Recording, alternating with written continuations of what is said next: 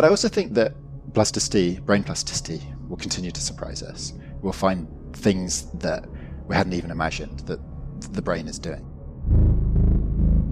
I think I understand how it would feel for you to be working on this really important and exciting topic and be making so much progress, and then some neuroscientist come along and says, "You should be learning from what I do."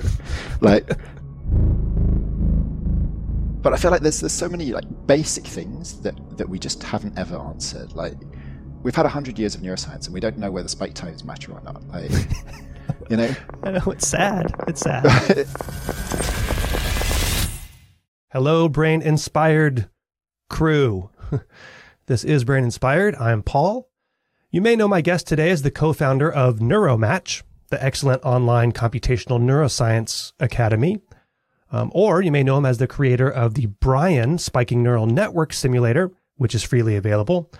I know him as a spiking neural network practitioner extraordinaire. Dan Goodman runs the Neural Reckoning Group at Imperial College London, where they use spiking neural networks to figure out how biological and artificial brains reckon or compute. As you likely know, almost all of the current AI that we use to do all the impressive things that we do is built on artificial neural networks. Notice the word neural there. That word is meant to communicate that these artificial networks do stuff the way our brains do stuff. And indeed, if you take a few steps back and you maybe spin around 10 times, take a few shots of whiskey, and then squint really hard, there is a passing resemblance between artificial networks and our brains. One thing you'll probably still notice in your drunken stupor is that amongst the 1,000 ways that artificial networks differ from brains is that they don't use action potentials or spikes. From the perspective of neuroscientists, that can seem mighty curious, because for decades now, neuroscience has focused on spikes as the things that make our cognition tick. We count them. We compare them between different conditions during cognitive tasks. And generally, we put a lot of stock in their usefulness in brains. So what does it mean that modern neural networks disregard spiking altogether? Maybe spiking really isn't that important to process and transmit information as well as our brains do. Or maybe spiking is one among many ways for intelligent systems to function well. Anyway, on this episode, Dan shares some of what he's learned and how he thinks about spiking and spiking neural networks, and a host of other topics. And you can learn more about his work in the show notes at braininspired.co/podcast/183. And of course, I link to a few of the papers that we chat about today. As always, a huge thank you to my Patreon supporters. You can learn how to support the show and get the full episodes and a few other bells and whistles at the website at braininspired.co. Okay, I reckon you'll enjoy this episode, and I hope you do. Here's Dan. In a world wherein we've already reached artificial general intelligence, and we've done it without spiking neural networks, but with rate-based neural networks, one researcher, actually a lot of other researchers as well, is sticking to their guns and studying spiking neural networks. That researcher today is Dan Goodman. Yes. Yeah. Welcome to the podcast. Thanks for being here. Thank you very much for inviting me. It's very exciting to be on this. We listen to it a lot, so... we have to talk about it in the lab, so it's nice to be on. Oh, well, apologies and thank you.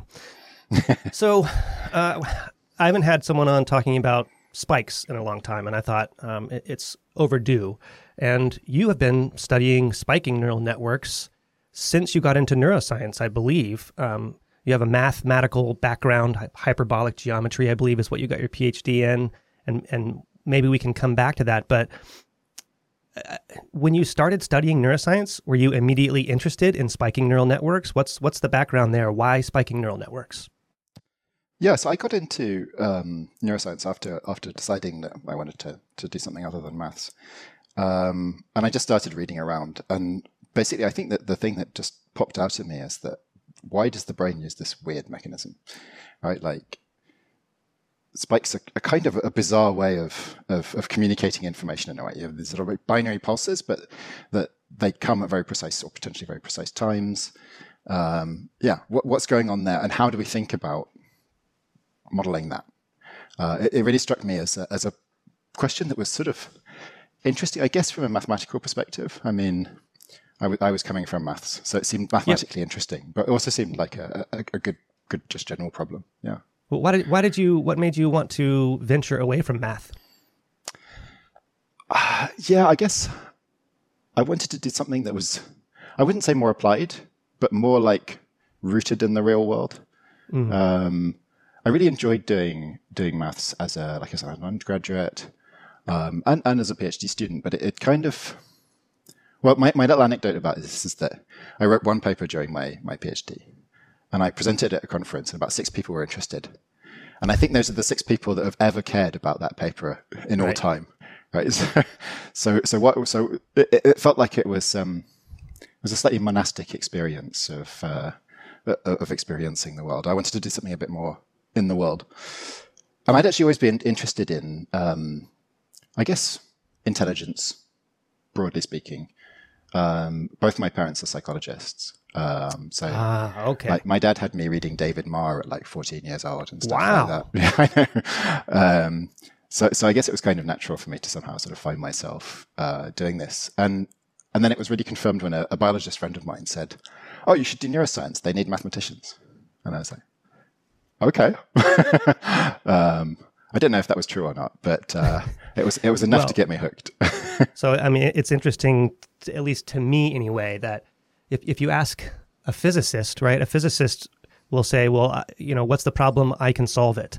There's a sort of arrogance, that's maybe being unkind, but physicists think they know the right approach to everything, and I'm not sure about mathematicians. What do mathematicians, do they carry with them that same sort of arrogance?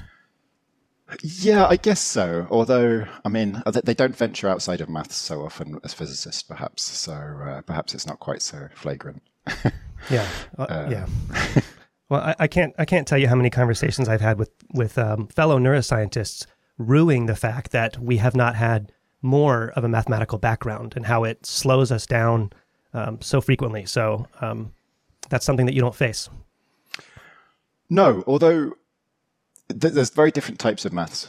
In many ways, a lot, because a lot of the maths that's done in neuroscience is done by physicists, it's a sort of mindset that is actually quite different to what I did as a pure mathematician. So is it closer to applied? Yeah, exactly. It's a bit more closer to it, I guess. They're closer to applied. So, like, for me as a pure mathematician, I rarely had to like deal with like solving a really hard differential equation, right? Whereas that's like bread and butter for physicists, and they get really good at it. I was more about, I guess, pure maths is somehow more about like how much of this information can we throw away and still say something generally interesting about it. It's a different sort of mindset. So yeah, I'm still quite like flummoxed by some of the physicists' stuff. Like, what's that? That's that equation called you used to solve diffusion problems. Oh, that's a nightmare. yeah, exotic. Some of it. Yeah. Well, okay. So you were reading David Marr at 14, and he's the one that so many people point to in terms of how to approach studying "quote unquote" intelligence, right? Taking that top-down approach where you figure out the behavioral computation first and then search for algorithms and then finally look at the implementation level in the brain. But like we just said, that, you know, you've been studying spiking neural networks forever now. What is it about spiking in general that turns you on scientifically? I mean, you already said that it's just a curious way, you think, to reckon. And by the way, your group, Neural Reckoning, I actually looked up reckoning today. Do people tell you this? No. Oh, okay, because the way that I think of reckoning is like the third definition, which is a comeuppance, right? Where like when you have to finally pay your dues, but it really just means calculate. Yeah, exactly. That's more the sense that I had in mind for it. Okay, I just didn't want it to be like the Goodman lab. I try and avoid like stuff like that. It's a cool name, especially with the definition that I had in mind also, because it's like saying, hey, you're going to have to reckon with these spikes eventually, right? Yeah, well, I like that element to it as well. So then, you know, when I say what's important, or when I generally ask what's important about spiking, I get sort of one or two general answers. One, computational efficiency, right? It's always up there. And I'm trying to be more and more convinced that, that's a super important for intelligence reason. But the other reason is just, well, that's how brains do it, so there must be something special about it. So do you fall into either of those camps, or do you have anything to add why you think that spiking itself might be important? I agree with both of those. And I also kind of agree that there's also something slightly unsatisfactory about that answer, but maybe we can come back to that. But yeah, no, I agree with both of those. And I think it's not just this is how the brain does it, so there must be something special about it, but this is how the brain does it. So if we want to understand the brain, we need to understand it. Okay. Obviously, that's less important if you're thinking about AI or if you're thinking about it in some more higher level sort of cognitive frame of mind. But if you really want to understand ultimately what the brain is doing, I mean, it is doing it with spikes. So we do kind of need to understand them at some point. But there are levels of understanding, right? And one could argue, as many of the modern deep learning practitioners, modern neuroscientists who use deep learning to study the brain, would likely argue that, well, maybe spikes are really not that important because look at all the functions that we can provide with these rate-based models. Yeah, no, I think that's right. I mean, One starting point that you always have to bear in mind in this is that both spiking neural networks and rate-based artificial neural networks are both universal function approximators. So you're never going to find something that SNNs can do that ANNs can't do, or vice versa. Right? You can always do it. The question is, and this actually gets to the other point that you mentioned, is there one that for particular sorts of problems is much more resource efficient than the other? Right? Like, you know, suppose that we find some task that you can do with SNNs that you need 100,000 times more neurons to do with an ANN. Now, in a way, that's just a resource constraint problem, right? Of the sort that you find uninspiring. Well, it's also a thought experiment. I mean, are there examples that you can think of that? I'm sorry to interrupt, but yeah. So I have to be honest and say I don't think that there are yet examples of things where SNNs are definitely better. I mean, there's things I think where it's clear that that's what the brain is using. Like in the sound localization circuit, we use the timing of individual spikes, and that's important. Right. And it uses properties of spiking neurons. It uses coincidence detection, for example. So in terms of understanding the brain, I think there's definitely cases where spiking is important. And if you do sort of like information theoretic analyses, you see that spikes timings are carrying information that isn't carried by the rate. Right. And even going one further than that, I'd say the question shouldn't really be like, can you prove that the spikes are important? It's more the other way around. It's like, can you prove that the spikes are not important? Right? Like they're definitely there. So the burden of proof should really be the other way around. But yeah, I don't think that we have a really clear and obvious example of like, okay, in this computation, the spikes, we know that the spikes are doing something that we couldn't easily do with ANNs. But I think a part of the reason for that is that we don't know how to think about the type of mathematical systems that are involved in spiking. So ANNs, it's linear algebra, it's calculus. We've been thinking about that for hundreds of years. We have amazing mathematical tools for thinking about that. Spikes are weird. They're sort of discrete, and discrete systems tend to be more difficult than continuous systems in any case. And they're sort of continuous as well. And like, so that's almost like the worst of both worlds in terms of our understanding. We can't really apply our discrete systems thinking, and we can't really apply our continuous systems thinking. So what do we do? And I think part of what happens is that we end up looking at the problems that our tools can do, right? You know, so we have ANNs that are very like, for example, I think it's not surprising that like static image recognition was one of the earliest success stories of ANNs because time doesn't matter, right? And those tools are really good for dealing with things where time doesn't matter. As we start to get more and more interested in things where time does matter, I think maybe this is a hypothesis, right? Like I don't have a proof for you here. We don't yet have the example where spikes do better, but maybe we'll start to see cases where, if not spikes, something a bit more like spikes, something with some element of both time and space built into it, starts to become interesting. And I think maybe, I don't know if this is true or not, but maybe we're already starting to see that, for example, like thinking about like self-driving cars. That's somehow quite different from a lot of the early success in that you're not presented with an image and like, here is an answerable question. What is this a picture of? Mm-hmm. Right? Like one feed forward run, bam, you know what the picture is. It's like, here's a continuous stream of information. At any moment, some tiny feature in the corner might become present that becomes critically important, right? Like the child's football flying out between two cars or something like that. And I think, you know, one of the reasons we're not making such fast progress on things like self-driving cars as was hoped for is that tool is not so good for that problem. Obviously, we don't have a spiking neural network that can do that either. Right. But yeah, again, that I think is because we don't yet have the same quality of mathematical tools, the same like vocabulary or frameworks for thinking about that. But so then going back to the efficiency question, I mean, timing and efficiency are sort of wrapped up with each other, I suppose. Is this where you think that efficiency becomes important, is because of the timing element? I think there's two different elements. Like, so one of the reasons why the spiking neurons are efficient is because they're not continuously communicating, right? They only have these bursts of information. And obviously that's something that happens in time. But I think that there's also just an element of processing continuously varying signals, I guess. So like we can use ANNs to recognize sounds, for example. But very often those frameworks are not taking, as it were, like a stream of samples over time, something like that. They're doing a Fourier analysis and they're treating it as an image, essentially. So they're turning this time varying problem into a static image problem because we've got a tool for doing static image problems, and amazingly it does really well. But it's not, I think, what our brains are doing, and it's not necessarily the right tool for that task. I don't know if that answers your question. Yeah. No,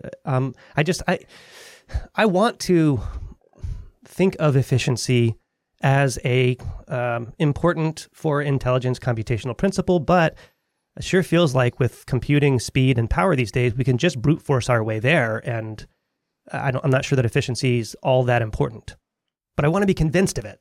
Yeah, I actually kind of think that we are maybe getting close to the point where efficiency is starting to be a limiting factor. But people have been saying that. I'm sorry to interrupt. Yeah. No, I mean, it's true. It's true. People have been saying that for a long time. But I saw an analysis, I can't remember who did this, but basically saying that if you look at the amount of energy that needs to be put in to get an improvement on various like test scores in like ML benchmarks, like you're getting a doubling of energy for like a halving of the improvement over time, right? So at some point that does have to cap out. We can't keep doubling energy to get, you know, 0.25% better on the benchmark and then 1/8% better and then like whatever, right? Right. And also I think that there's an increasing interest in being able to do stuff that doesn't require sending your data to a central server, which then runs it on some massive, you know, computational thing and then sends the answer back. So for example, like that's not ideal for self-driving cars because you have latency issues, right? If you need to make a quick decision, you don't want to have to send the data to a server and get a response back. Obviously that's also critical for sort of animals in the wild, but that's a separate issue. Right. That's perhaps also one of the things that gets people interested in neuromorphic computing, right? Like the promise of that. So I think that there might be a limit. I think we haven't reached it yet, but like last week, there was an announcement of I think it was Facebook wants to buy 350,000 of these mega H100 GPUs and various like analyses of how much carbon those would be dumping into the environment. And I think OpenAI had a similar sort of announcement that they want to sort of like solve the energy problem in order to make further progress. So I think, you know, it is becoming an issue. We may not have quite tapped out the approach yet. Yeah, I mean, I think it's important. But I mean, maybe more than that is that there might be like a huge leap if you could...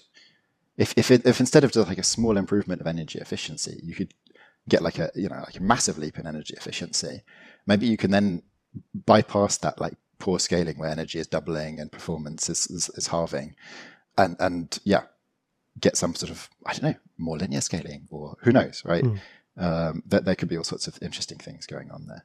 But so your bet. So what I wanted to ask you is whether you've ever been tempted to abandon the study of spiking neural networks in favor of these rate-based models that have been performing so well. And I know offline you mentioned to me that you maybe weren't initially as excited about using machine learning approaches to study brains and cognition, but that you've come around to them. So maybe you could elaborate on that as well.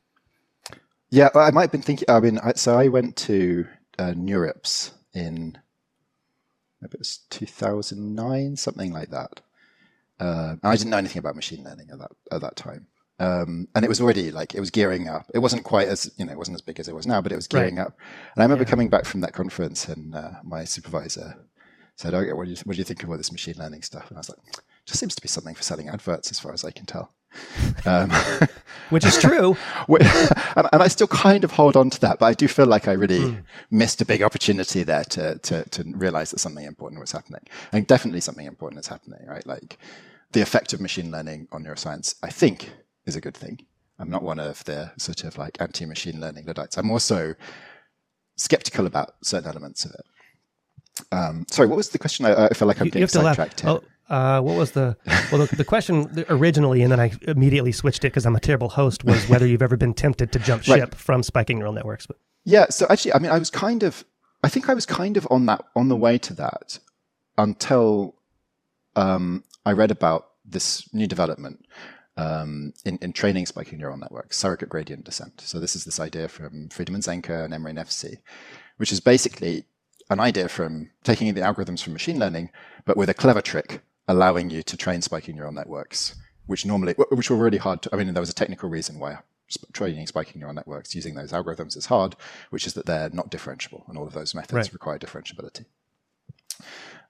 Anyway, so I read about that, and I tried it out, and it just works amazingly. It's like magic. Oh. Well, there have been multiple approaches to training spiking neural networks in the past, but so why this one in particular? It just was a step beyond? Yeah, it just works, right? Like, so in the old days, we used to train things with STDP, and we could kind of get spike timing dependent plasticity. We could kind of get some interesting results from that.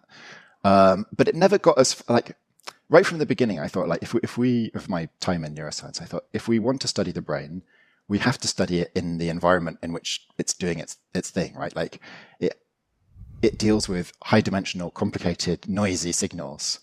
You know, it's got a really hard task. That's why intelligence is interesting, because it's solving a really hard task. But we study these incredibly simple sort of laboratory stimuli where everything is perfectly controlled.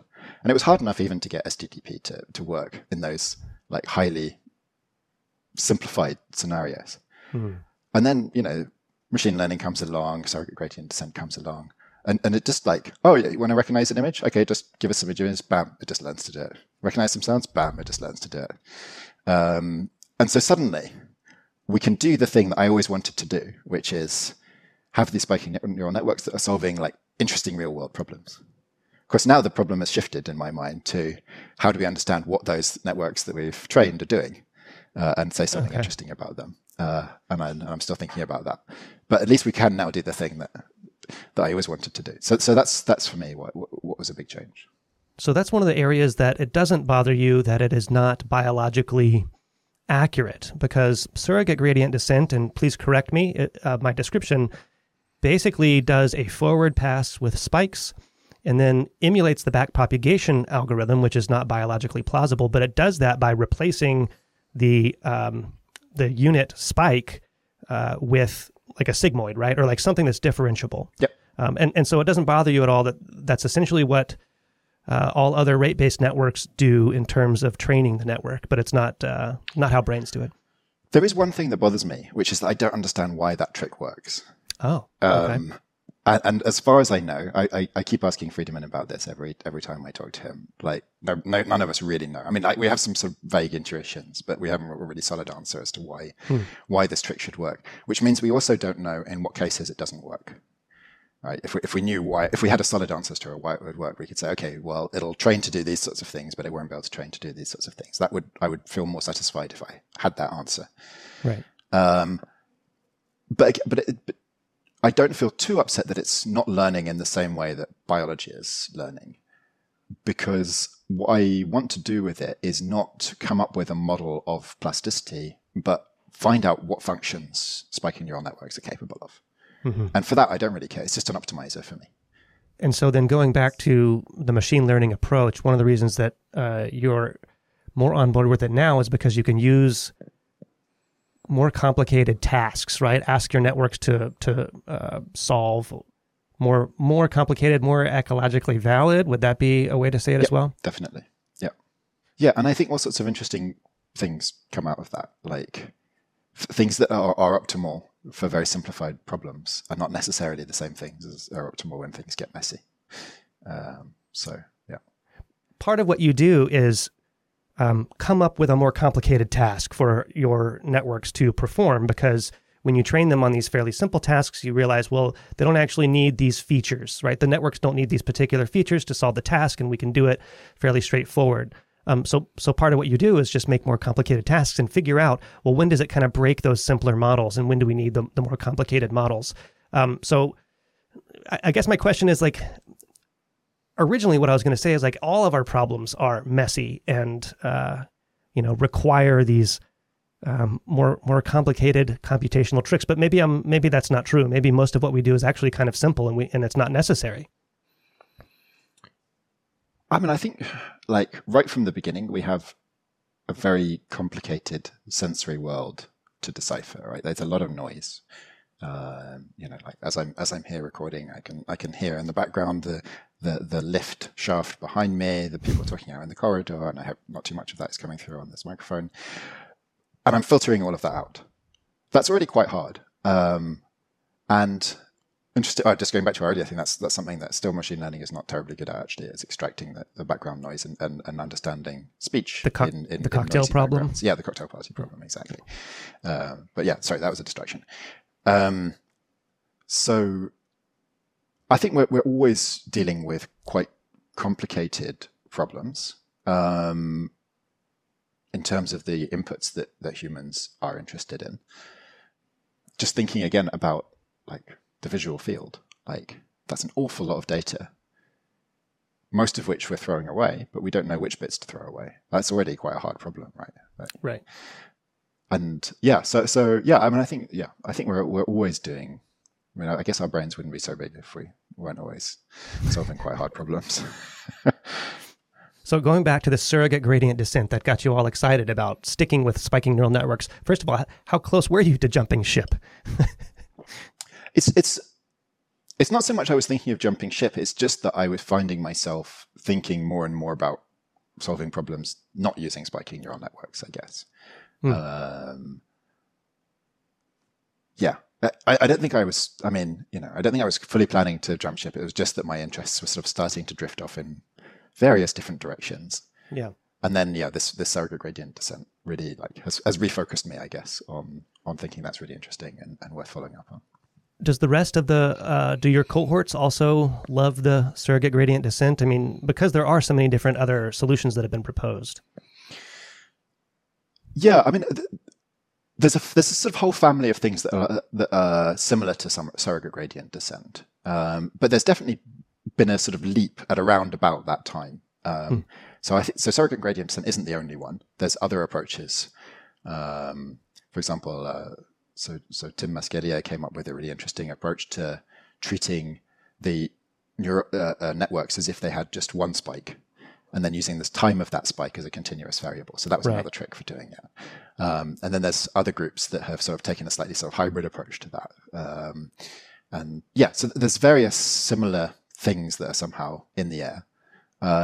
My impression is that surrogate gradient descent, at least from what I've seen, works the best. Now, that's probably going to be controversial. Probably people will tell me that, no, actually, sure, in our tests, our one works the best.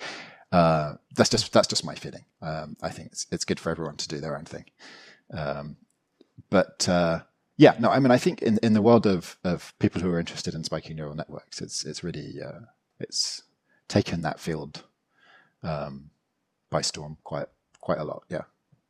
But you don't think that having an algorithm like surrogate gradient descent that is really good at training networks, you don't think that gives us any purchase onto how brains are learning, just how they're performing the tasks once they've learned?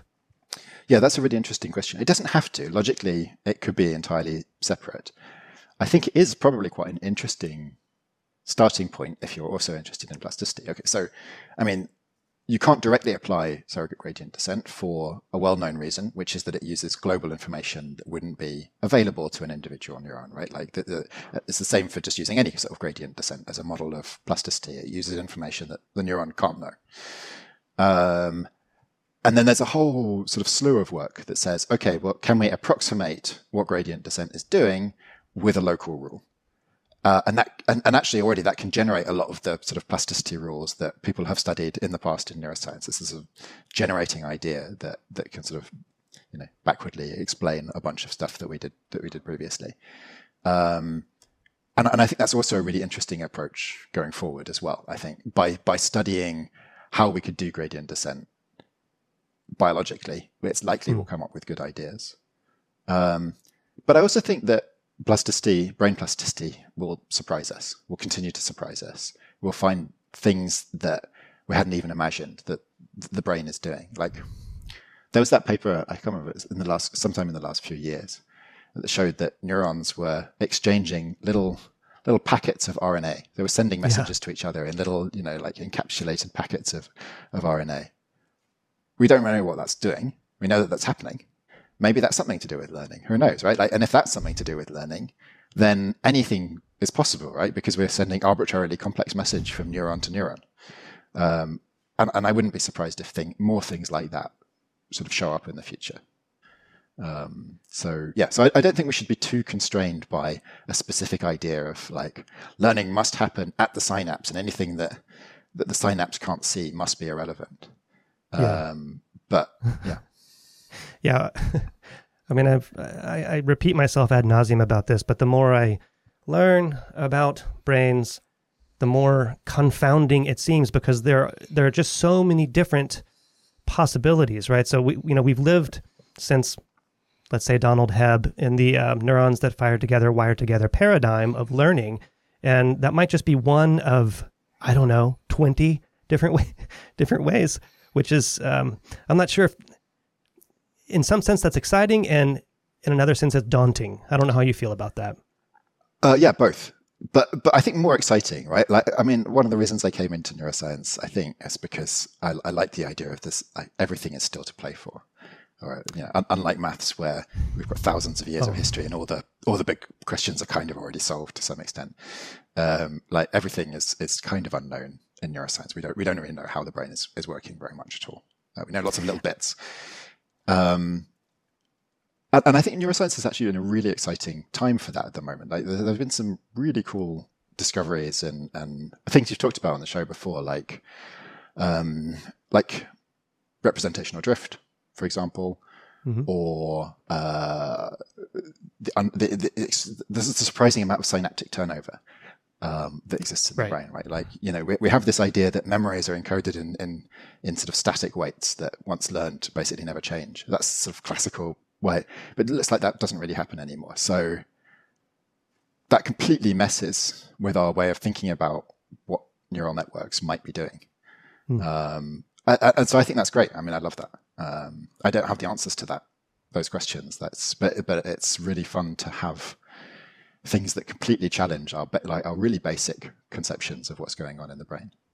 Oh, and like, you know, finding out that like maybe astrocytes are much more important than we ever thought. Oh, before, I was going to ask you about astrocytes. I also don't really know how to think about that. That's another like.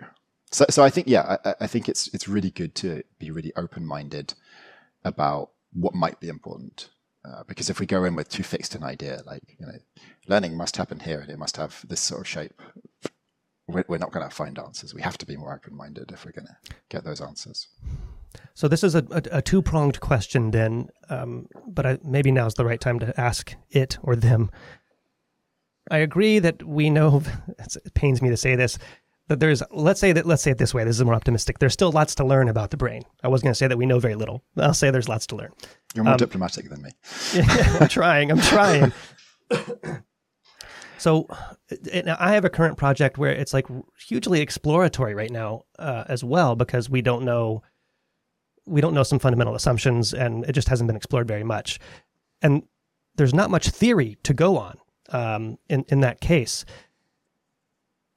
How much do you lean on theory? Or how much do you think that we need theory versus how much should we be just exploring because of, and we'll talk about some of your work that explores like some hyperparameters and stuff, but because it just seems so high dimensional that the way that the brain can solve things, is it just a matter of exploring and for lack of a better term, stamp collecting for a long time while our theories get shaped, or do we need to go in with a theory first approach? Oh, that's a really hard question. I mean, I think we kind of have to explore both ways of doing things. And that's always going to be my answer. I kind of feel like in all cases in neuroscience, we just need to be trying out a lot of different stuff because we can't know in advance what is going to work and what isn't going to work. And everyone just has to make their own bet about that. I think it's really the back and forth between those two approaches is what generates a lot of interesting ideas, right? Like if we're talking about experiment versus theory, for example, like that discovery of synaptic turnover, for example, that raises a lot of questions about what our theories were before. And you didn't need to go into finding that there was this synaptic turnover with a theory, right? Like you can just observe that and say it, and then everyone's like, oh, what do we do about that? Right. But also I think, and this is something maybe we could do more of. We could say like, here's a thing that would make sense for the brain to be doing. Like here's a theoretical perspective. Can we do better at probing that with experiments? I think we do that direction. I would say less well than the other direction. Well, but when you said theory, like, do you mean theory versus experiment, or sort of like theory as in like mathematical theory versus like simulations or something like that? Well, I meant more along the lines of a David Marr kind of computation approach, right? So the brain is doing X, right? Or well, let's say like plasticity, right? So we could come in and saying, well, the brain has to change synapses so that they're the perfect weights. And then when we start looking and we see that, oh, these weights are constantly undergoing turnover. They're never the same. It's a much more dynamic process. So what does that do to our theory? Do we stick to the theory and say, well, there has to be some level of static connective strength, right? Because that's what our theory says needs to happen, but that doesn't exist. So then where do we go from there, right? So an alternative approach is to measure these things, to stamp collect and say, well, how much is it turning over? And then, build your theory from there. Yeah. And again, like, sorry if this is boring, but I think we have to do both, right? Like, and you see this in response to this thing about synaptic turnover, right? Like the first responses from the theory community to that were, okay, but maybe there's something that's still invariant, right? So then we'll switch to thinking about that thing that's invariant, and maybe that's true, but maybe there's a more interesting answer. But whatever that more interesting answer would be is probably something that's harder to come by. And I think, well, going back to possibly something I said earlier, it's we kind of have this static way of analyzing things. That we have this mathematical frameworks that are good for that, and we're less good at dynamical thinking in some sense. I mean, we have dynamical systems, but it's not exactly what I mean, a dynamical system, because that's also in a weird way a sort of a static thing. So it's all states, spaces. Yeah, state, exactly. Yeah, which is static. Yeah. Yeah. What would be that? What will be beyond dynamical systems? I'm partial to a process philosophy-based approach, but I struggle mightily to think about how to apply it practically in experimental settings. Yeah, it's super hard, and we don't have the existing mathematical tools to do it. I think is that the barrier? You think? For me, that's one of the big barriers. I just don't know how to theorize about this in a satisfactory way with maths. And because I'm originally a mathematician, it always comes back to maths for me. Like, basically, I'll have understood something once I can turn it into a sort of mathematical way of thinking about it, which isn't true for everyone. Yeah, I guess some of what I'm doing in my work is trying to come up with simple enough that I can make progress on them, cases where that slightly more dynamical way of thinking about things makes sense. And then I'm sort of hoping, I guess, that somehow by looking at lots of these sort of examples, something will jump out at me, which I can't say that it has yet. Okay. But yeah, so in a way, it's like I'm almost doing like fishing experiments in the sort of pool of possible computational like simulation experiments or something like that. But yeah. Yeah. Is that maybe this is a good time to talk about heterogeneity in time constants, right? So this is this one of those cases where you I don't know how you decided to test that in particular among all the different kinds of hyperparameters that you could have tested, but can you explain kind of what you did and what you learned from it and maybe why you did it?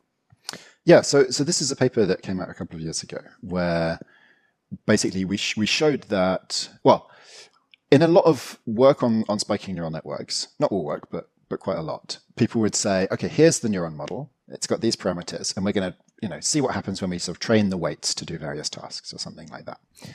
And actually, that project just came out with me saying, well, look, this gradient descent things, we can just make those neuron parameters trainable as well, right? It's like in fact, it was a one-line change to the code to make those parameters trainable versus not trainable. Like it was as easy as that in a way. What happens when we do that? And what we found was that if we made the time constants, which the reason why we picked time constants actually is we looked at other stuff as well. It's just that for a very simple leaky integrated fire neuron, there's not so many parameters that are actually in it, right? Time constant is one of the main ones. Define time constant, just to be thorough. Right. So time constant is basically how, for a leaky integrated fire neuron at least, it's how quickly the neuron forgets its previous inputs. So if it's got a very short time constant, the only thing that matters to the neuron is the most recent few spikes, or the spikes that have arrived. Let's say it's the time window that it remembers over, right? So if you've got a 1 millisecond time constant, only the spikes that have arrived in the last couple of milliseconds will matter. Anything that arrived before that will have been forgotten. Mm-hmm. If it has a time constant of 100 milliseconds, it's all of the things that happened in the 100 milliseconds before that matter. When I say it like that, you might think, okay, well, why shouldn't you always have it be longer? Well, it also, the timing doesn't matter so much within that window, right? So if your time constant is 1 millisecond, because it's only things that happened in the last millisecond or a few milliseconds that matter, timing is now very important because all of those things have to happen simultaneously. So it's sort of doing coincidence detection. If it's like 100 milliseconds, it's basically just how many spikes have come in recently. So it's switched from being a more temporal to a more sort of integrating neuron. Right. So what we found was basically we tested it on a whole bunch of different tasks, and the tasks varied in how much temporal structure they had in them. So at one end, they were just like static images, essentially. So there's no temporal structure to them. We can do that with spiking neurons, but we're not really, in a sense, getting anything that we couldn't do with an artificial neural network. At the other end, we were looking at sounds, which have a lot of temporal structure in them.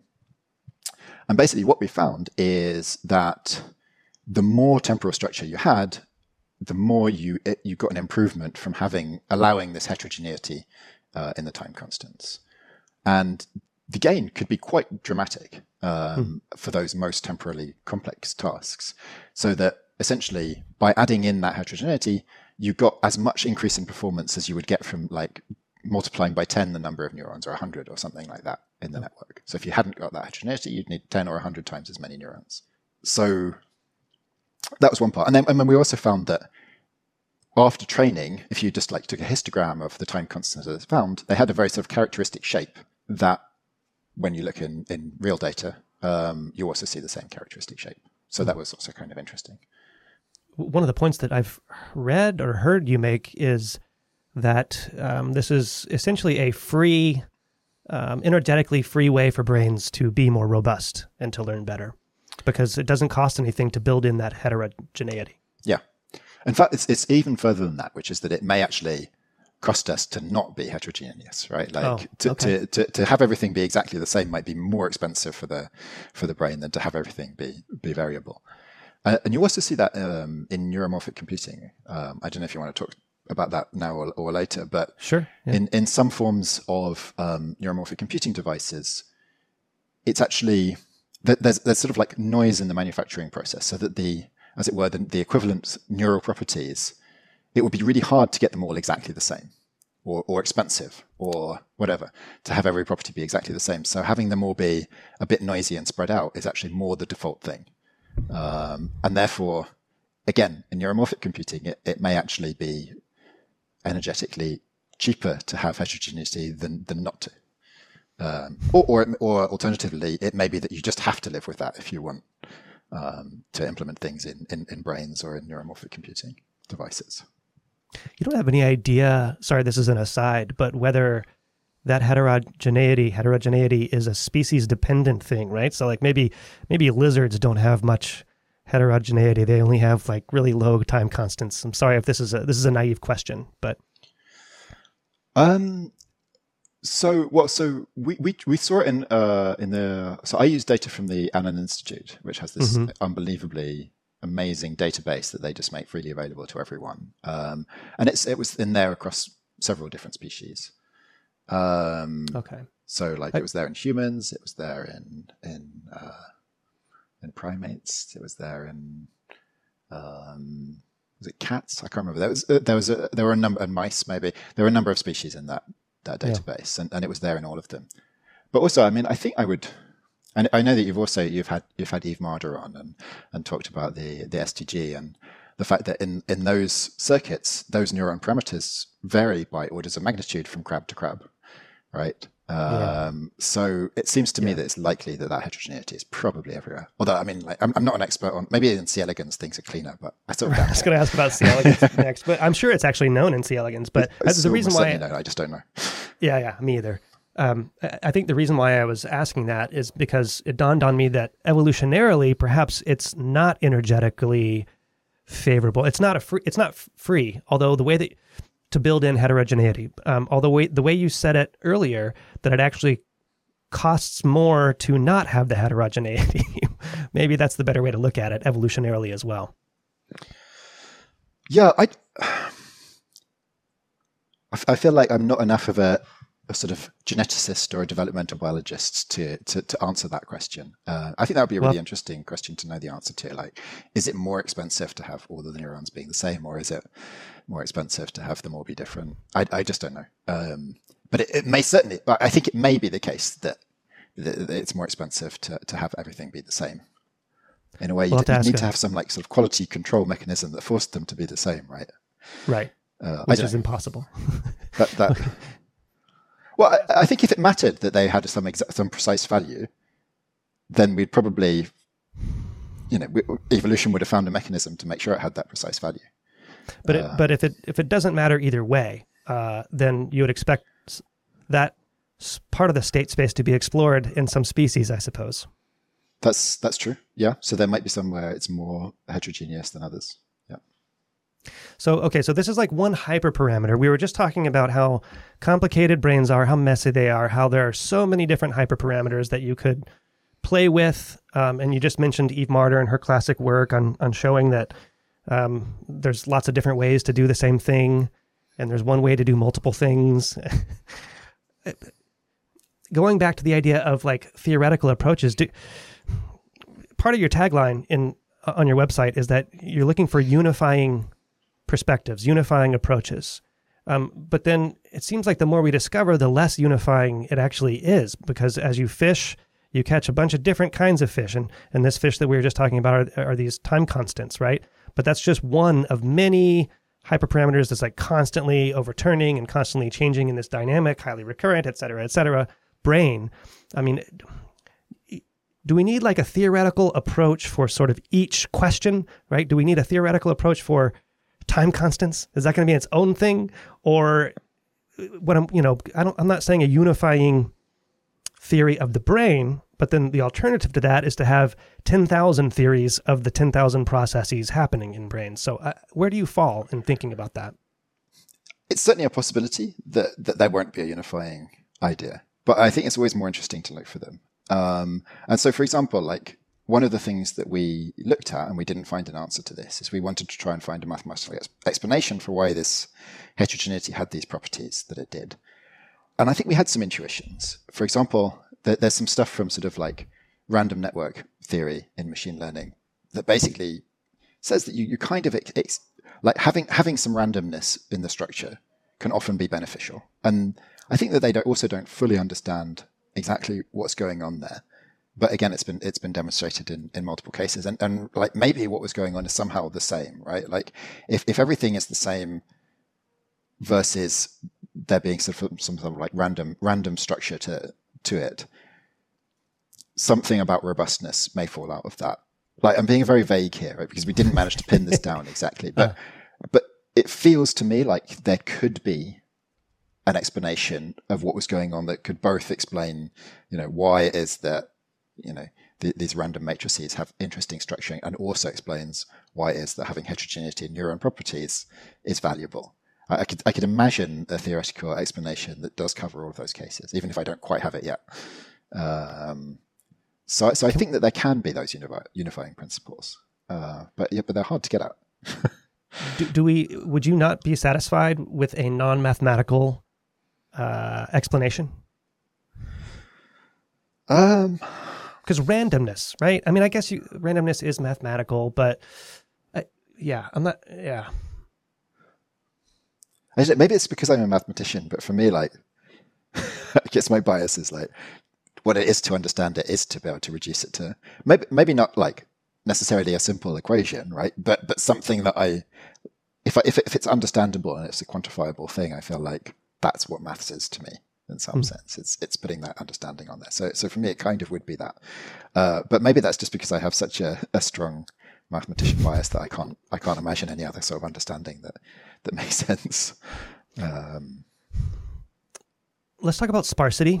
So sorry if this is kind of a leap, but sparsity is on my mind a lot these days. And you had mentioned to me that you have begun to think of it as an important principle of brain reckoning.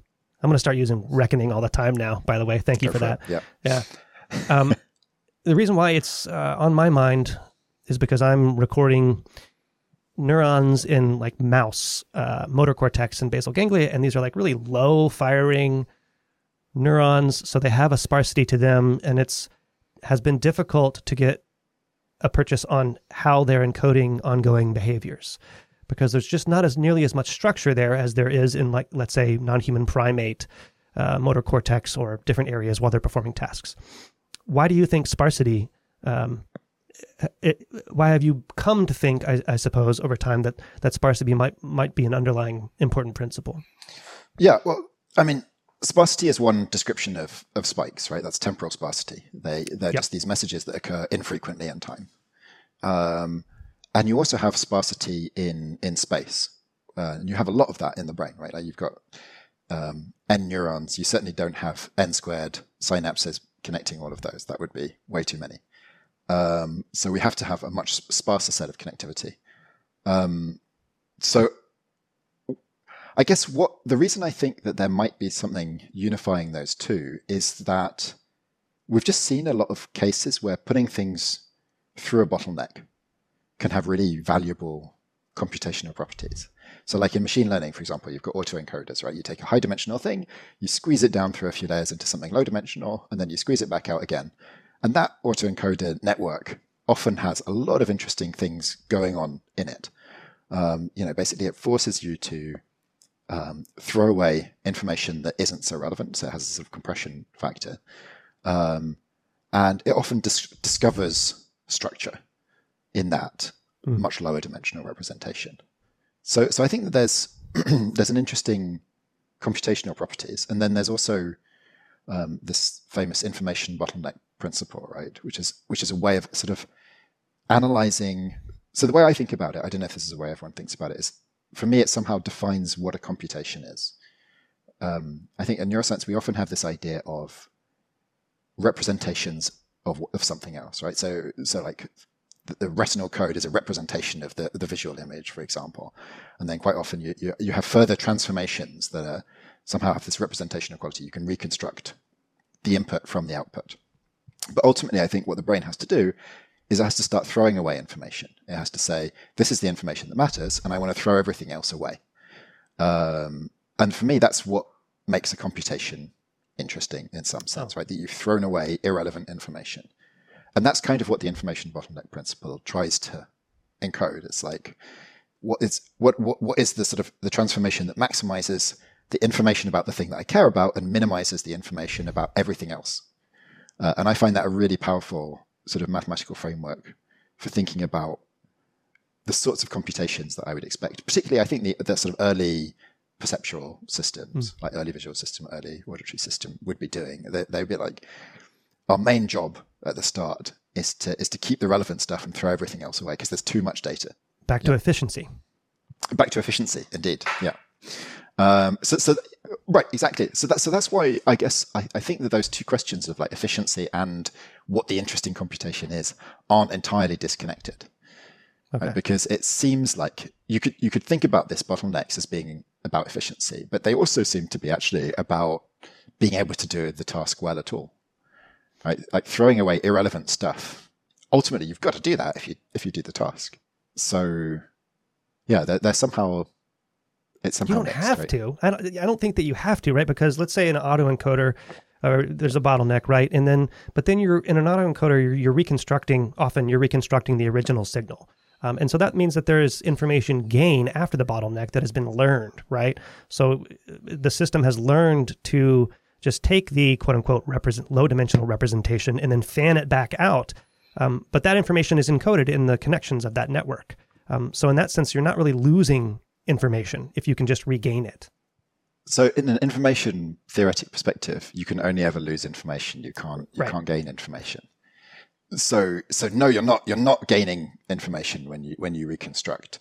Although maybe it kind of looks like it. It's just that you're, I guess, highlighting information that was already there by reconstructing the original image, for example. Okay, so I know like in Shannon, all right, we don't have to go down this road, but in Shannon information, then yeah, you're not gaining information, but because you have a structure that does transform the signal back into a different high dimensional state or whatever, one could say maybe non-Shannon informationally, that information is built into the structure. And we don't have to talk about meaning versus information, but so I guess technically you're right. Yeah. Well, so, I mean, you could think of the autoencoder as just being a way to train to do the encode bit. You don't have to do the decode bit afterwards, right? You could work with the encoded thing. So the fact that you decode is there in order to make sure that you're not throwing away relevant information. Right. And to your point, in terms of needing eventually to perform the task, I mean, there's this, in the past decade or two, 15 years maybe, there's all this work on motor cortex, motor brain activity being on this low dimensional manifold. And this is where like the dynamical systems approach has really shown S-H-O-N-E is that once you're performing the behavior, it's actually quite a low dimensional representation, if you will. Yeah. Although I think that there is still some open questions about to what extent that's just because the task that we're asking them to do is low dimensional. But let's not get into that. No, that's like my current research world right now. It's kind of frustrating. I need your theoretical abilities and your mathematical abilities to help me. Yeah. So sparsity. Did we? Did we wrap up enough on sparsity? Yeah, I guess so. I mean, yeah. For me, I think it's just. It's tied up in this idea of bottlenecks being important. And it gets at this thing that I would like to get at, which is that there may be something interesting both in spikes and in sort of sparse connectivity structures more generally that is more than just about resource efficiency. How do you get at that? How do you design that? I guess not experiment because you're not an experimentalist, but how do you move forward with that? I'm genuinely curious. Well, one of the things that we've been doing with one of my PhD students recently is trying to understand to what extent just having sparsity in a network causes the different elements of that network to learn different functions, right? Okay. So that's like modularity, basically, right? Like sort of functional specialization. And what we found is it has to be incredibly sparse to automatically learn different functions. Now, there's other ways you can get specialization, right? There's learning rules that can encourage it to be specialized. There's training regimes that can create specialization. There's all sorts of other and we're not saying that that's the only route to specialization, but this was my sort of, I guess, my first attempt to try and start to think about, does that sparsity on its own have interesting implications for the types of computations that networks can learn, for example? And in that case, it looks like sparsity on its own wasn't quite enough. But what we did find was that sparsity combined with other forms of resource constraint did create quite robust specialization, right? So if you had tons and tons of neurons, that it didn't need to learn to separate functions into modules. If you really cut down the number of neurons to the absolute bare minimum, then it did. Or you could put other types of resource constraint on it. So that's one way that I'm trying to get at that. Yeah, I mean, so that's an interesting thing, because you kind of have to keep everything else still while you change sparsity, right? Which is not the way that brains work. So it's almost a cheat.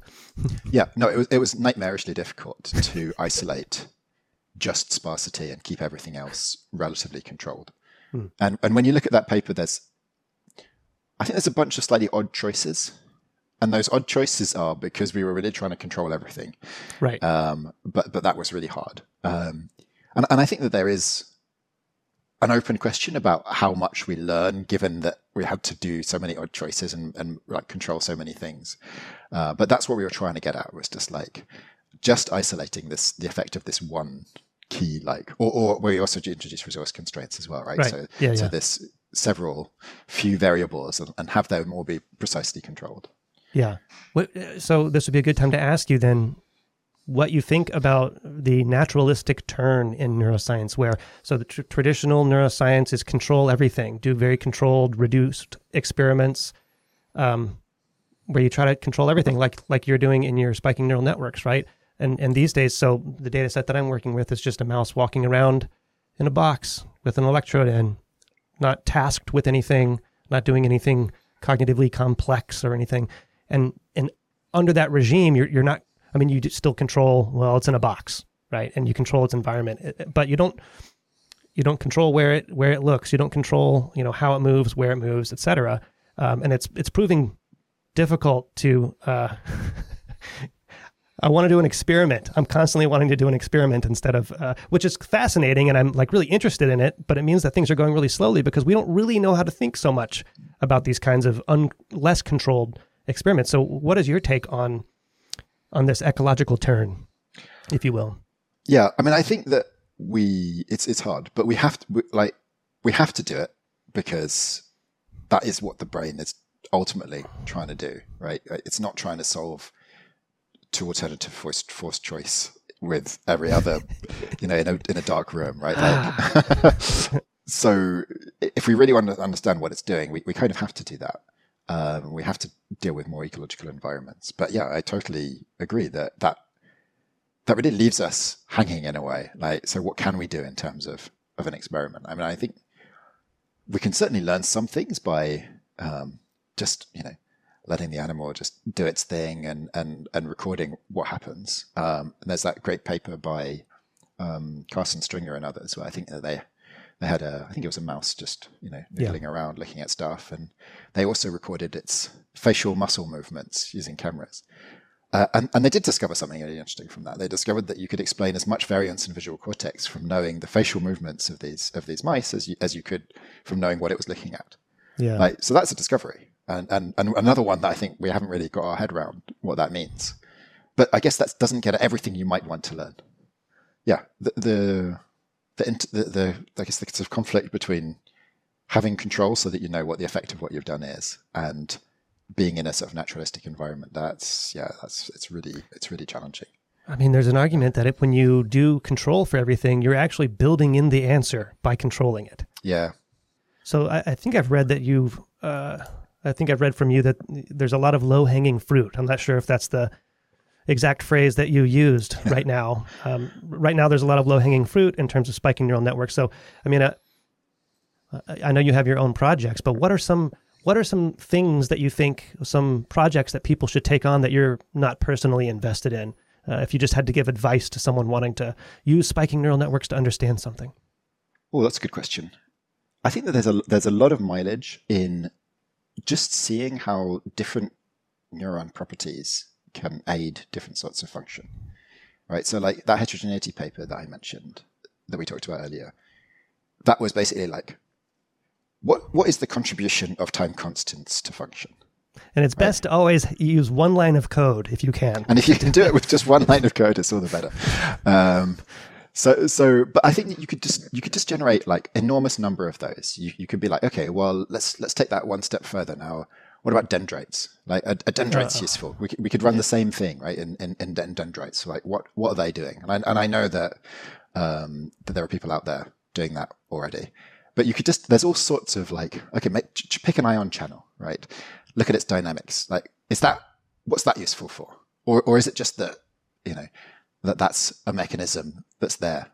Is it not really contributing to function, or is it really particularly useful for someone? Like, I feel like you can do a lot with training a network with and without some mechanism, and then saying, did that help? I think that would be a low-hanging fruit. But you have to ask the right question in that case. You have to ask the right question. You have to have the right task. I mean, this gets to something I was going to ask you about, the right level of abstraction, right? Since you mentioned ion channels. For some reason, ion channels are the first thing that people scoff at when they say, like, that's too detailed, you know? But, and you mentioned the Allen Institute, there are people like Gaute Einevoll, who has been on the podcast, who, you know, have these like highly detailed simulations, right? To understand how like the neural signals that the brain produces, how those arise, and then how to better to study them. And then you have people who say, well, ion channels, dendrites, that's too much detail for what you're actually asking functionally to understand it. And you're somewhere in between there, I suppose. Are you at the correct level of abstraction, and how do you know? Well, I'd like to think so, obviously. But it's a guess, and everyone makes their own guess. My sort of, I guess my preference is somehow I don't think that those things are irrelevant. Like, I don't think dendrites are irrelevant. I don't think ion channels are irrelevant.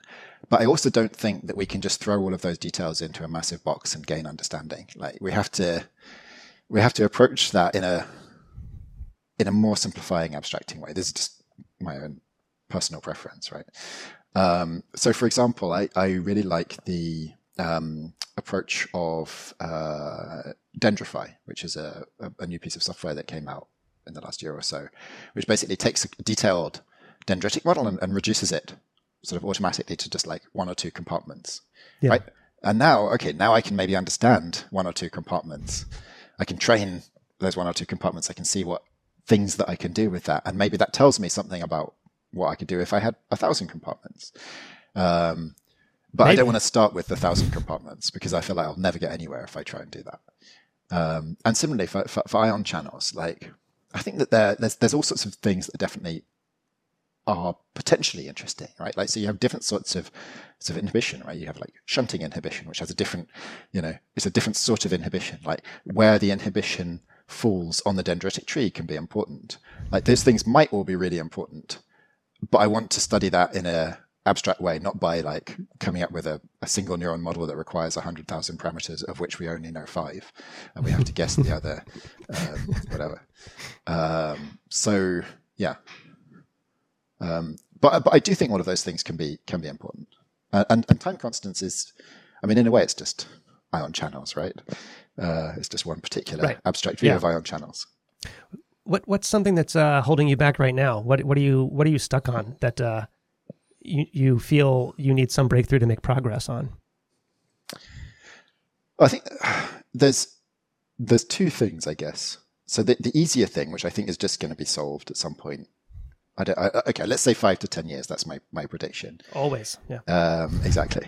So is no. It's a fair comment. Okay. It's a fair comment, even before I've said what it is. Okay.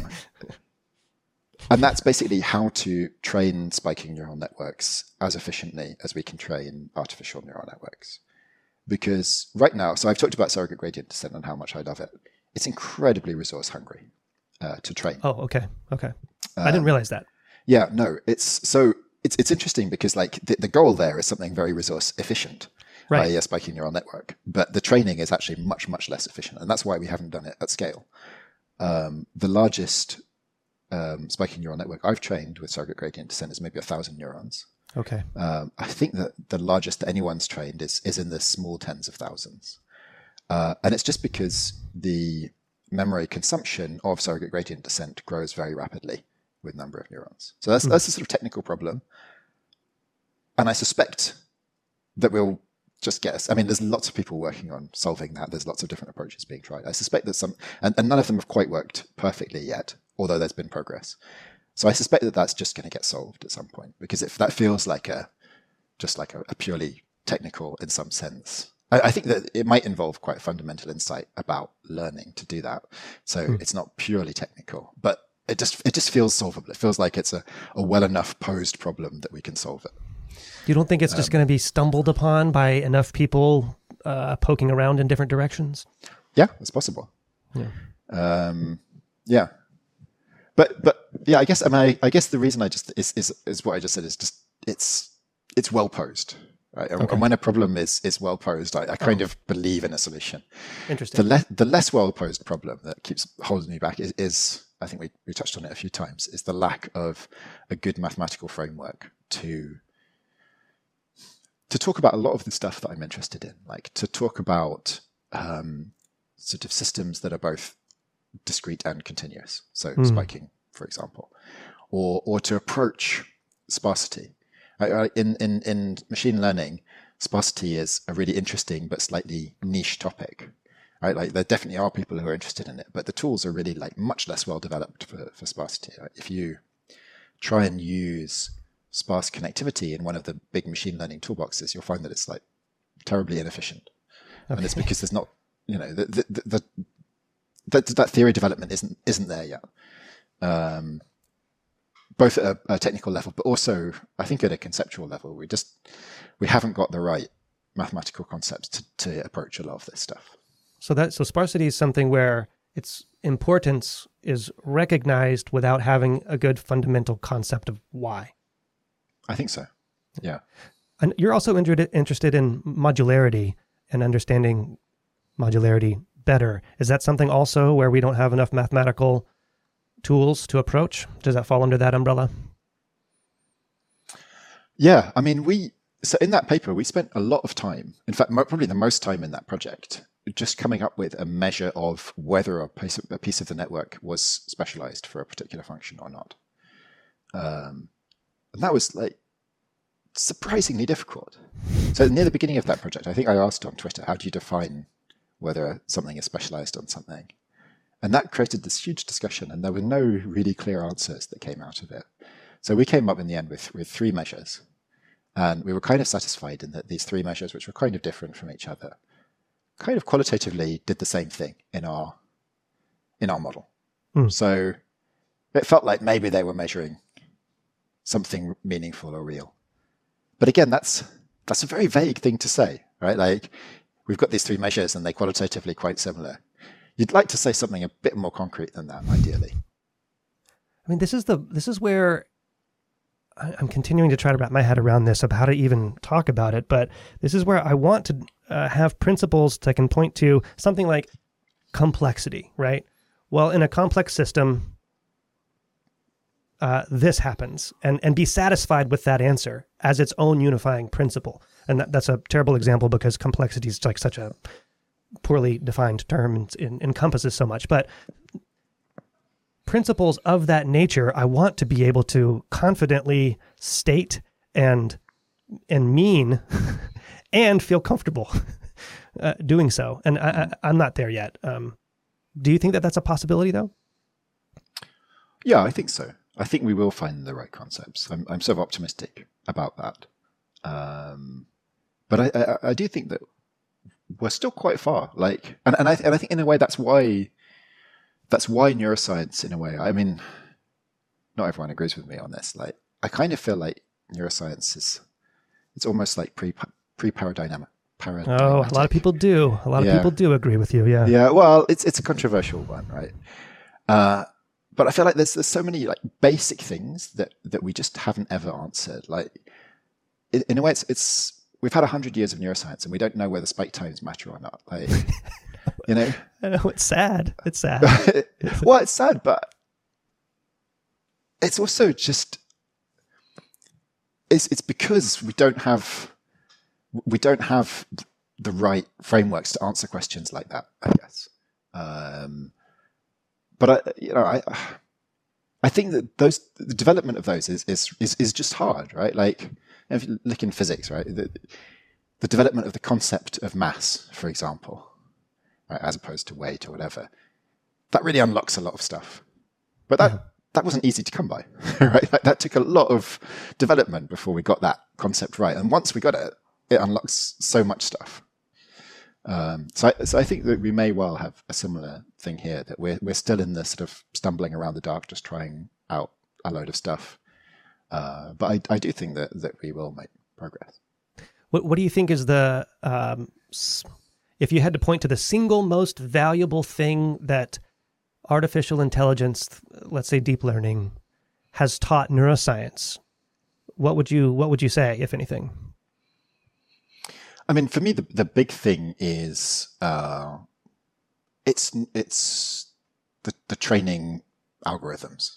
It's that there are these algorithms that, surprisingly, mathematical can do it. Yeah, I mean,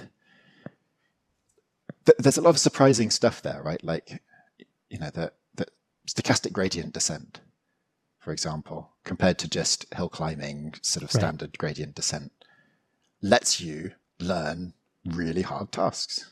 Mm-hmm. And you throw in momentum into that, and you can learn even harder tasks. And we can just take those tools and start using them. Like, for me, that's brilliant. So that's the technical thing. I think intellectually, there's a really interesting thing as well, which is that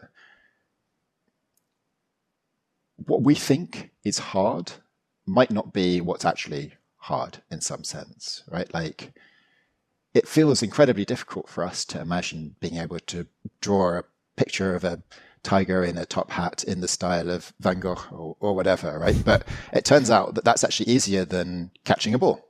This is Moravec's paradox. Yeah. Who's that? Sorry, I didn't. Moravec's paradox, where it's a lot of things that we take for granted that are super easy for us are hard for machines, and vice versa. And vice versa, like, right? Yeah. So I think that's also really interesting. So often, what I'm interested in when I look at these like machine learning models is that because we know that they're not as capable in some sense at jets of general intelligence as us, what they're doing is in some sense simpler, and it tells us that this thing that we were looking at, that we thought was the source of all understanding of our own intelligence, it wasn't actually quite that. Like, you know, it helps us, I think, focus our attention on what we don't know and what we still need to understand better in some way. Which is not to say, sorry, I've heard this one a lot. So I'm not saying that anything that machine learning can do is automatically not interesting and not what real intelligence is about. I think at some point we'll have enough of these pieces that it will just be intelligent. It turns out that is what intelligence is. Mm. It's more that you can do surprisingly much with tools that are not necessarily perfectly aligned to that goal, I think. And so for me, like, I think large language models like that.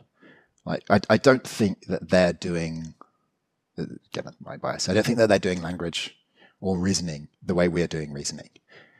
But you've got to admit that they do an amazing job. And that this thing that isn't really what we're doing turns out to be good enough to do 95% of what we do. But it's also interesting that they're so surprisingly so bad at some stuff. Like, on a whim, I tried out testing whether GPT could match parentheses, and it can't match parentheses, right? And that's what do you mean match parentheses? Oh, right, like, are there the same number of open parentheses as closed parentheses in a bit of code, right? Yeah. So why is it that it can't do this incredibly basic task, but if I ask it to write me a program to do X, it can just do that, even if it's something that it hasn't seen before? Like, how? I would argue humans are not very good at counting open and closed parentheses, at least in my coding, unless it autofills for me. Fair enough, but if that's what we were trying to do, I think we could probably do it, right? Like, we could force them. But it's really surprising how bad it is at, actually. You can give it examples where it's obvious that the parentheses are matched, and it just guesses at random, basically, and often just tells you completely unrelated stuff. But I think that's. I mean, I did that and I looked into it, and it turns out that there's all sorts of surprisingly simple things like that large language models are bad at. They can't count. So if you write like A, how many A's were there? It gets that wrong. Things like that. Yeah. And of course, each time anyone finds one, the people making them change the model so it can do that. So they never last very long, these things. But it's amazing that this thing that can't do something we think of as so simple, it can write us a program to do really complicated functions, or draw us a picture that's better than we could draw ourselves, or summarize a paper or a field, or in a surprisingly accurately, right? Like, it tells us that what we think is difficult is maybe not quite right. And I think that's super valuable.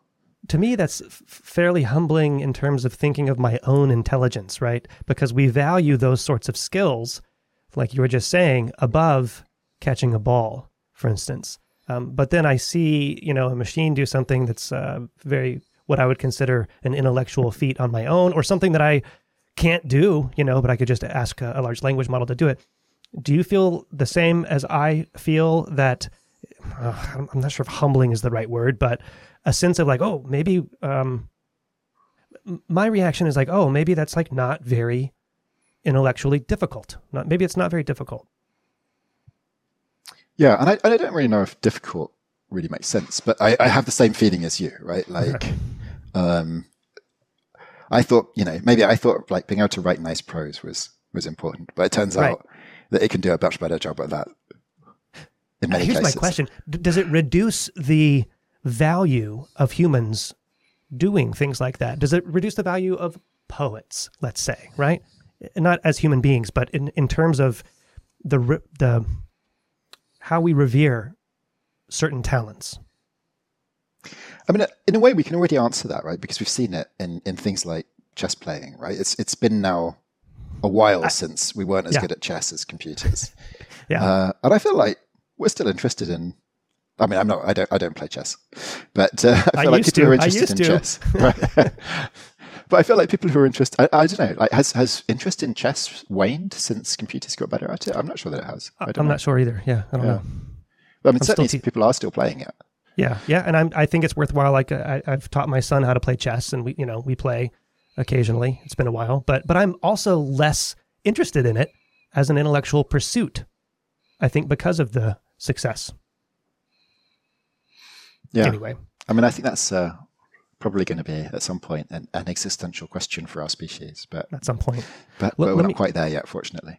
No, five to 10 years. Five to 10 years. Exactly. Let me ask the converse of the question I asked you before. And then I want to talk about your recent sort of meta science stuff.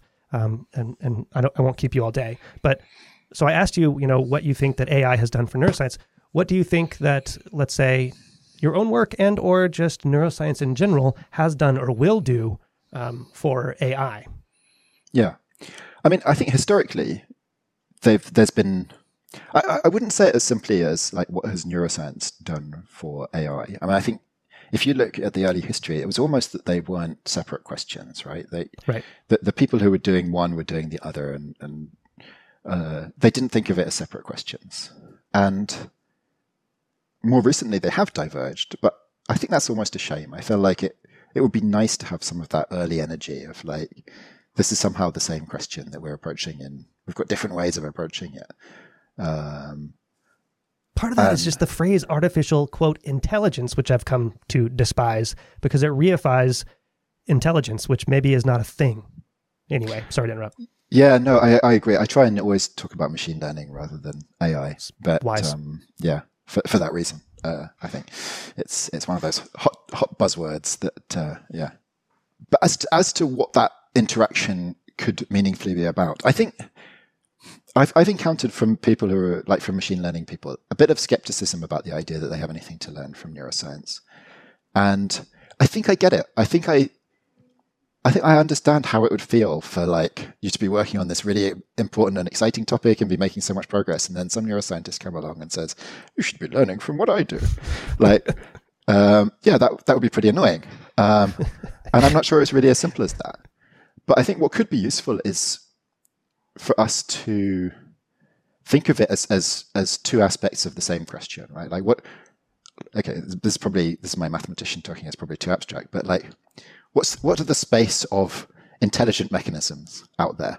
Yep. Right? And maybe machine learning is going to explore some part of that space, and neuroscience is exploring another part of the space, but they're somehow exploring the same problem, but from two different points of view. And I think that it would be good if both sides knew a bit more about the other, even if it's not a direct matter of like, we'll take ideas from one side and go to the other side or vice versa, but more like, if we have a broader conception of the problem that we're trying to solve, we might come up with answers that we wouldn't have done with a more narrow conception. I think that's how I would put it. And do you feel optimistic for yourself moving forward that those fruits are there for you to discover? Yeah, I think so. I mean, I feel like there's a lot of exciting, interesting stuff to in that sort of space. Like for me, I think a lot of what I'm thinking about is trying to think about the tasks that are different, I guess, from the ones we've looked at before. So if like for neuroscience needs to look at more richer, messier data, right? But on the other hand, machine learning people maybe need to think more about behavior or about generalization, or like obviously it's not that that's an unstudied right. topic in machine right. learning, obviously, but like that's maybe in the study of those sorts of things is where knowing a little bit about how the brain does things might inspire something. Right, because it's already doing those things. So, yeah, I think it's in that space between that I think that there's some interesting stuff. That's why I guess where my interests are anyway. Okay, all right. So we're going to take an orthogonal turn here because I know that as you age in academia, like any good neuroscientist, you're becoming more and more curmudgeonly. It's one way to. One way to put it, and seeing the cracks, what's working, what's not working. And there's a cottage industry of complaining about the publishing industry. I just used industry twice. And you're part of that cottage industry. And do you not review papers anymore? I stopped. I quit all my editorial positions and stopped reviewing because I think it does damage to science. And I can talk about my sort of personal reason Please. For doing that, which was I always found reviewing and later editing an uncomfortable experience. All right. Well, Dan, I really appreciate your time. I won't keep you all day here, but continue the good work with the spiking neural networks. And I'm looking forward to seeing what you're going to be working on in the near future with them. And we didn't talk about all of the good deeds that you have done outside of science as well, with things like Neuromatch and SNUFA, is that SNUFA? Yeah, SNUFA. Yeah, SNUFA is the as close as possible to SNUFA without actually being SNUFA. Was that intentional? A little bit. Okay. It just worked out that way. Anyway, I'll mention those in the introduction. So, but thanks for being with me. I appreciate the time. Okay, thank you very much. It's really a pleasure to be here.